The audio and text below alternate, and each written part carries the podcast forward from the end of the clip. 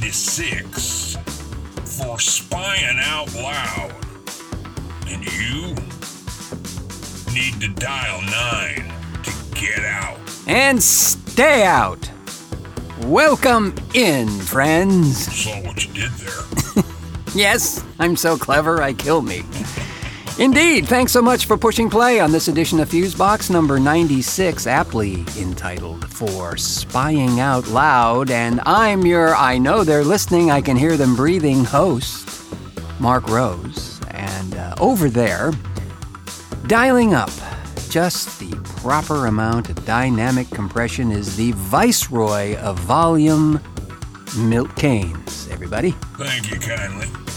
You know, uh, after that uh, scintillating meeting we had the other day at uh, Vinny's, I think I actually may have a really good idea for the big 100th show. Really? Well, fabulous. I'm uh, I'm all quivery with anticipation, Mr. Kanes. Well, let's not get weird about it, man. no, I mean, what what about a whole show devoted to your conspiracy theories? My theories. Yeah, Wait. Wait, did I miss something here?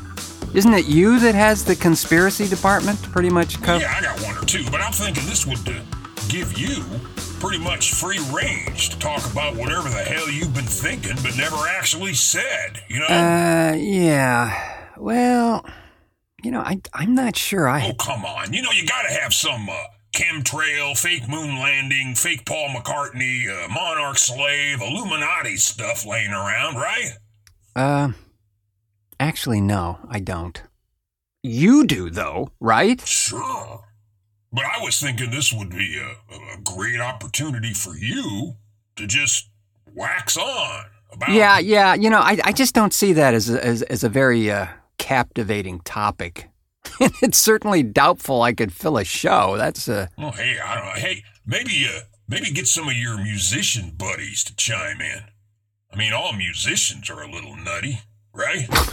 uh, may- maybe maybe do a, uh, a a round table discussion on the hollow moon theory, or uh, oh, I got it, a, a- panel discussion on uh, the aliens among us bit. That's a great evergreen right there. yeah. You know, this is starting to sound like something you should do, buddy. Seriously. remote viewing or uh wait wait wait oh oh oh yeah how the hadron collider is really a device to open portals to other dimensions oh hell i'd even stick around for that one Yeah. Well, I'm uh, what about all the freaky weather you know that's being controlled you know what?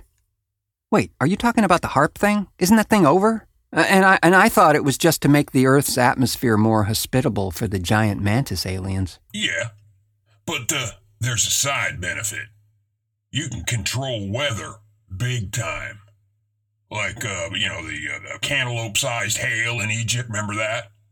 Or a Category Four hurricane every 11 seconds, somewhere, anywhere you want. Or uh, how about this? How, how, how about all those uh, uh, weird booms people have been reporting all over the globe? You know, and in some cases, uh, these blasts have have uh, torn up streets. They've, they've like broken windows and and you know there's even uh, one case where they've actually caught it on surveillance cameras. You know, Been watching a lot of YouTube, have you? Just saying. yeah. Yeah, well, I guess we'll just keep throwing show at the wall and uh, see what sticks. Or at least smells funny. And uh, go from there. You know? Contains no nutritional value.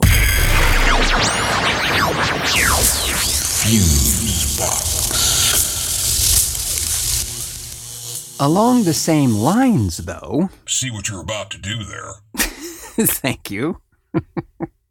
Along the same lines, friends, have you ever taken notice of these? Uh, well, there you, you'd have to call them nondescript, maybe even like drab buildings that are mostly windowless and tower above the skylines in uh, many major cities. Well, the uh, online news source The Intercept has, and revealed through uh, documents and interviews that it received, that these uh, buildings located in, uh, get this, New York, LA, Atlanta, Chicago, Dallas, San Francisco, Seattle, and Washington D.C.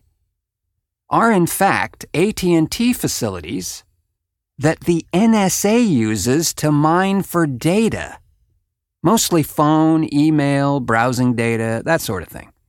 It's um, evidently part of a uh, global project headed by the NSA called Project Fairview. And uh, two of these buildings, at least, maybe a few more, but two for a fact, are bomb proof. Said to have been uh, constructed to withstand a nuclear attack. Now, these are located in Los Angeles and uh, New York City. What the hell? So, uh, uh, Mr. Kanes, you want to know where? And, and I mean precisely where. Yeah, well, y- you know, um, should we actually. The one in New York is located just 15 minutes from Central Park at 811 10th Avenue. Um, I. Yeah. and the other one in Los Angeles is at 420 South Grand Avenue.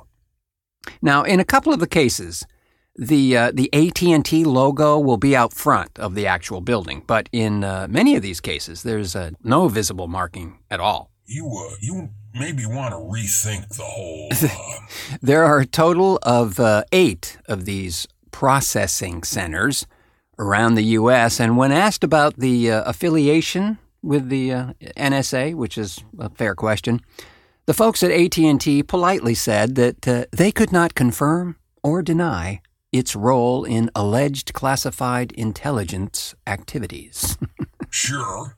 Because they'll hide behind that congressional rule that says they have to comply when asked for certain information, right? well, to quote them exactly, quoting now, like all companies, we are required by law to provide information to government and law enforcement entities by complying with court orders, subpoenas, lawful discovery requests, and other legal requirements. And we provide voluntary assistance to law enforcement when a person's life is in danger and in other immediate emergency situations.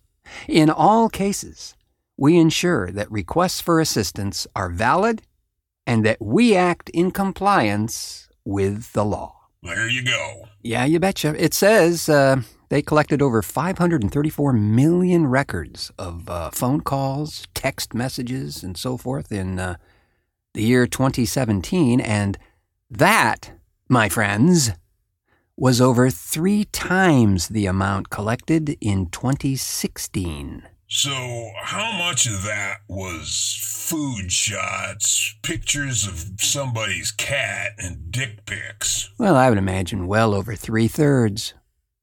No, I kid. Here, here actually is an interesting sidebar to this, though, and I didn't know this until I uh, read this article. But the uh, the NSA uses the, uh, of course, generous services of the uh, of AT and T because uh, AT and T is the largest telecommunication company in the world, and they have access to uh, many other telecommunication companies around the globe as well. And they have a super high tech, clever method of delivering the data to the NSA. It's called peering. When a uh, network is uh, overloaded, um, oh, I don't know, say, uh, say, say it's Verizon, okay? So when Verizon has a bit of a data cramp, AT&T can uh, provide bandwidth to deliver that cramped up data and does often. This quote peered end quote data can then be uh, offloaded to the NSA for review as uh, as well as going to you know wherever it was intended. What do we have here then? Data laundering? Kinda, except that the you know the data actually does go to the intended recipient, or at least we should hope so. Its clone, however, yeah, it goes to the NSA for info snootment. Huh. So, your uh, Cogent Communications, your uh, Telecom Italia, your uh, Deutsche Telekom all share info with this giant by default. They kind of have to. Add to this, and uh, quoting now again from The Intercept, that a large portion of the data that passes through undersea cables goes through the U.S. due to our location and partly because of the popularity of American internet companies around the world. What? I know. They drank the Kool Aid. So, so I guess all those stories about those stump heads in customer service never made it overseas, huh? Evidently not. Must be something else. Must be.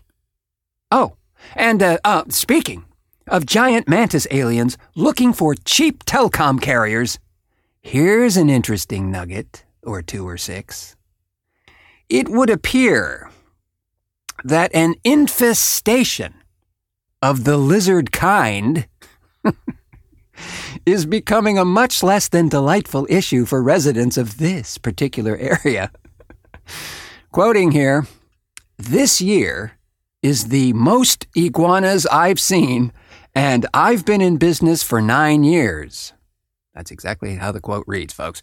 Says uh, Thomas uh, Portualo or Putalo, or I'm not sure how to mangle his name correctly, but uh, he's the owner of Fort Lauderdale based Iguana Control.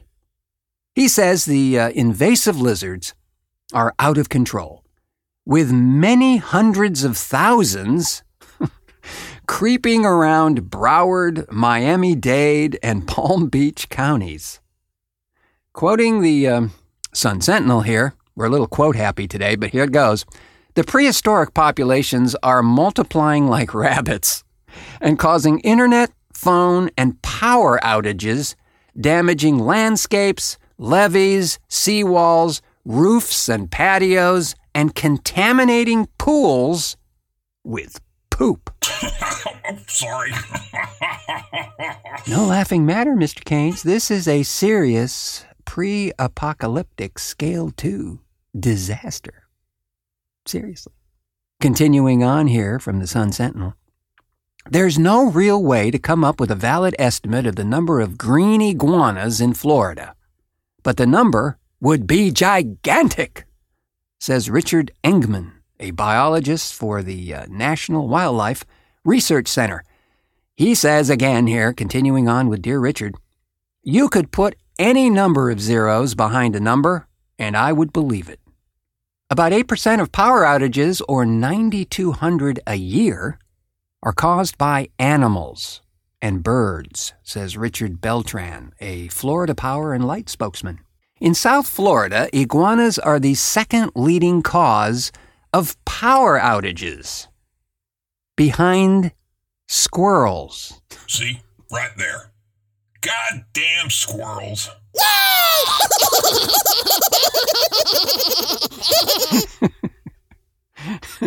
okay, look, look, I, I gotta, I have to fill in uh, some of the blanks here, friends, and uh, in in the uh, spirit of true disclosure, which we're fond of doing on this program, as you know, I have uh, some uh, association with this dilemma. I knew it. You're really a reptoid, aren't you?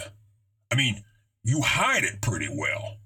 But it's those damned slanted pupils of yours, man. I- Can't, won't, didn't say. So here, friends, uh, a little back info, which which probably is obvious already to many of you, but in the early '70s, uh, when I lived there in the F place, a trendy pet to have was an iguana. They looked really cool. Only ate lettuce for the most part, and uh, you know they were fairly content at staying on their uh, little twig and the, and sunning themselves under the heat lamp in the aquarium. So uh, naturally, I got one. Naturally. The thing is, with uh, with most lizards, actually, they aren't particularly cuddly. You know, Yeah, you need a squid for that, right? pangolin. So a lot of folks said, Hey, this thing just sits on a twig under the heat lamp and eats lettuce all day. He's no fucking fun at all. Right you are, Timmy. And, and promptly and accidentally, with malice aforethought, let the critter loose in the backyard. Well, I didn't do that. I hung on to Iggy for as long as he wanted to hang. But that was the beginning of the end, because once the little green guy got a taste of freedom, he, she was out to repopulate the earth in their own image. Then, one day, Iggy went down to the local nuclear power plant for a dip in the radioactive pool. Mm-hmm. And then things got really out of hand.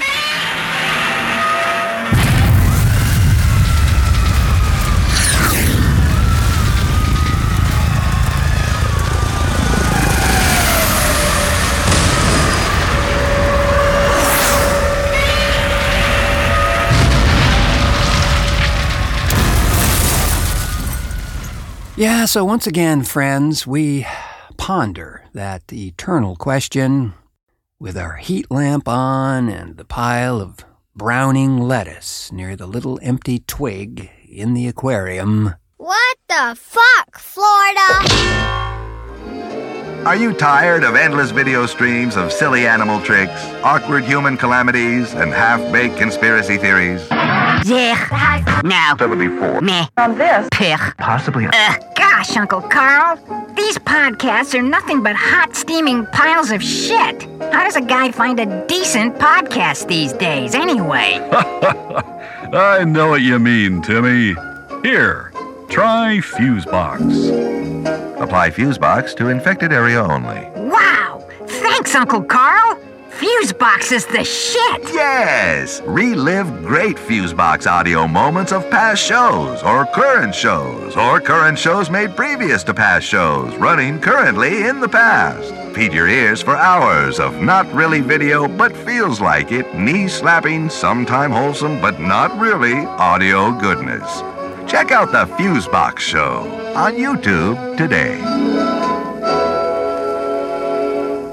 So we are once again blessed with another insightful and resonant review from our very own video vixen, and this time, oh, she carries a big stick. Well, a big floating head, maybe. Check it out as we get an inspiring earful of Zardoz. Zardoz, Zardoz speaks to you. His chosen ones, the gun is good. The is good! Go forth and kill.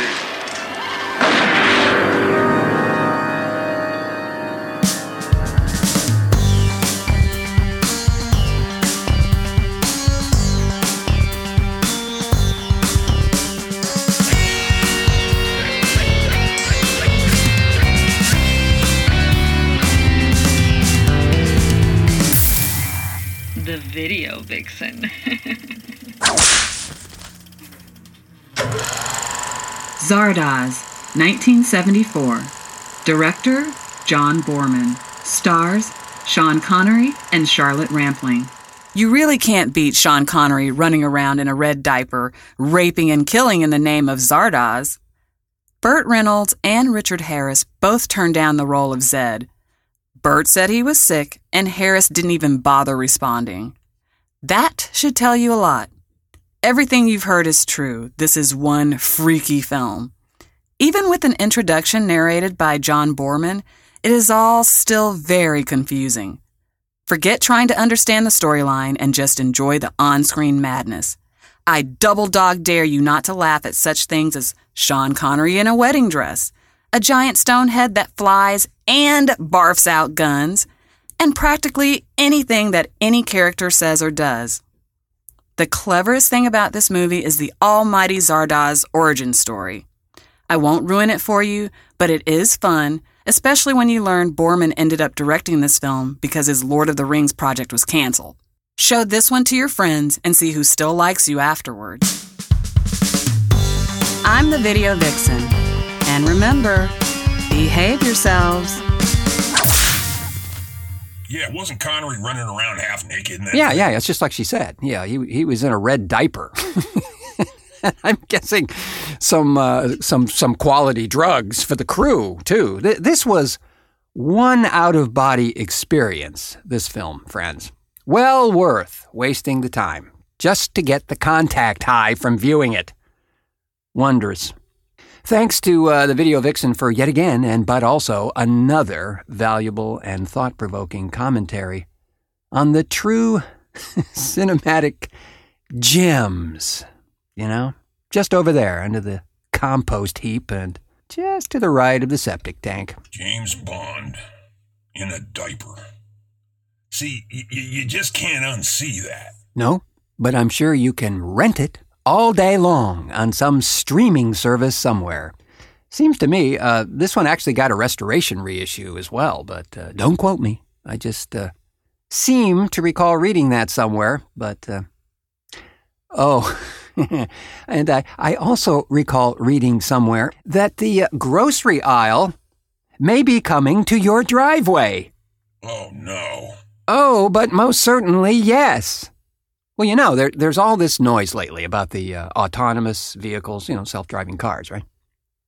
Well, uh, there have been countless dozens, it appears, of startup companies formed around the idea of uh, autonomous delivery of stuff you uh, you buy online. Yeah, like that drone delivery idea. Yeah, like the like the drone idea. Well, a chap named Ali Ahmed, the uh, CEO of RoboMart, wants to take that a whole step further.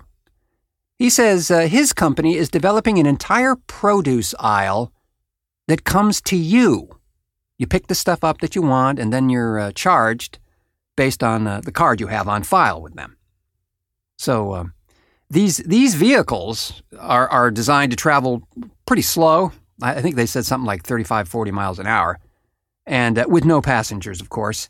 So they're hoping that the uh, safety issues are uh, going to be reduced in their cases. Yeah, but what about all the other drivers who aren't paying attention? well, yeah, there is that.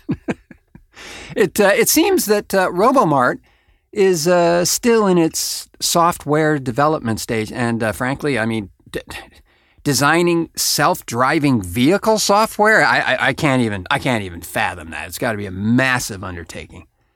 Um, they say they've uh, they've already built one of these things, and it's uh, at their offices in uh, Alameda, California, and they hope to test a batch of these things in a uh, commercial pilot program uh, pretty soon. well, how do you track what a person buys? I mean, what's to stop somebody from just taking shit? Well, yeah, yeah, yeah, that, and and that's the the, the problem that uh, Amazon has with uh, Amazon Go, evidently. But uh, Ahmed says that the issue isn't as hard for them as uh, the quote store is uh, way smaller and, and only serves one customer at a time. So there's no need to track you know multiple customers or try to figure out which customer took a particular item off a shelf or any of that. Wow. Well, good luck to him. Hell, you know, in a way, I hope it works out. I mean, if I can avoid leaving the house at all, well, I'd, I'd, I'd be in heaven, man. wonder if they're carrying Yoo-hoo. Well, they they uh, they say the plan is to not be a chain of stores. Rather, they uh, they intend to license the vehicles out to grocery chains and the like, and just manage the process for the stores. I guess. Uh, You know, all I can say is I know this is coming. We can't stop this momentum here, but. Uh, the, the safety issues they just they still haunt me. It's it just seems crazy to put these vehicles out there with, without a leash. I mean, I mean, even if there was a track or something, but you know, I know that that just gets horribly unwieldy. So, I don't know. I don't know. We'll just we'll just have to see what develops on this crazy thing. Um, I mean, I I agree with you, Milt, partially. I mean, the convenience of that idea is uh, is wonderfully intriguing, but uh, but at what cost? Carrot would be about 70 bucks, I guess. And on that note, we'll call it a show and climb aboard our parabolic microphone dish and sail out of earshot. But not, before thanking our gracious but still somewhat mad contributors to this audio spectacle Erin Lehn, Nico Lane, Eric Newsome, Jeff Pollard, and the Video Vixen. And also to the always eager to try new things, Milt Kanes. It's been a slice. hey, you know what? It just dawned on me. Honestly, a great idea for uh, uh, show 100. Why don't we interview your former parole officer? Huh? You know, the guy who's, uh, what is he? He's a podiatrist now, right? No comment. And of course, thanks to you, gentle listeners, for uh, pushing play on this edition of Fusebox. And as always, we'd love it madly if you were to subscribe to this very program. It's an easy push of the index finger on that subscribe thingy wherever you have found this program, and that is so very much appreciated. You can as well uh, head on over to the Fusebox Facebook page and give us some like as well. That too would be swell. So, I have been your Please Talk Directly into the Cheese Dip host, Marc Rose, saying, until our next cartoon.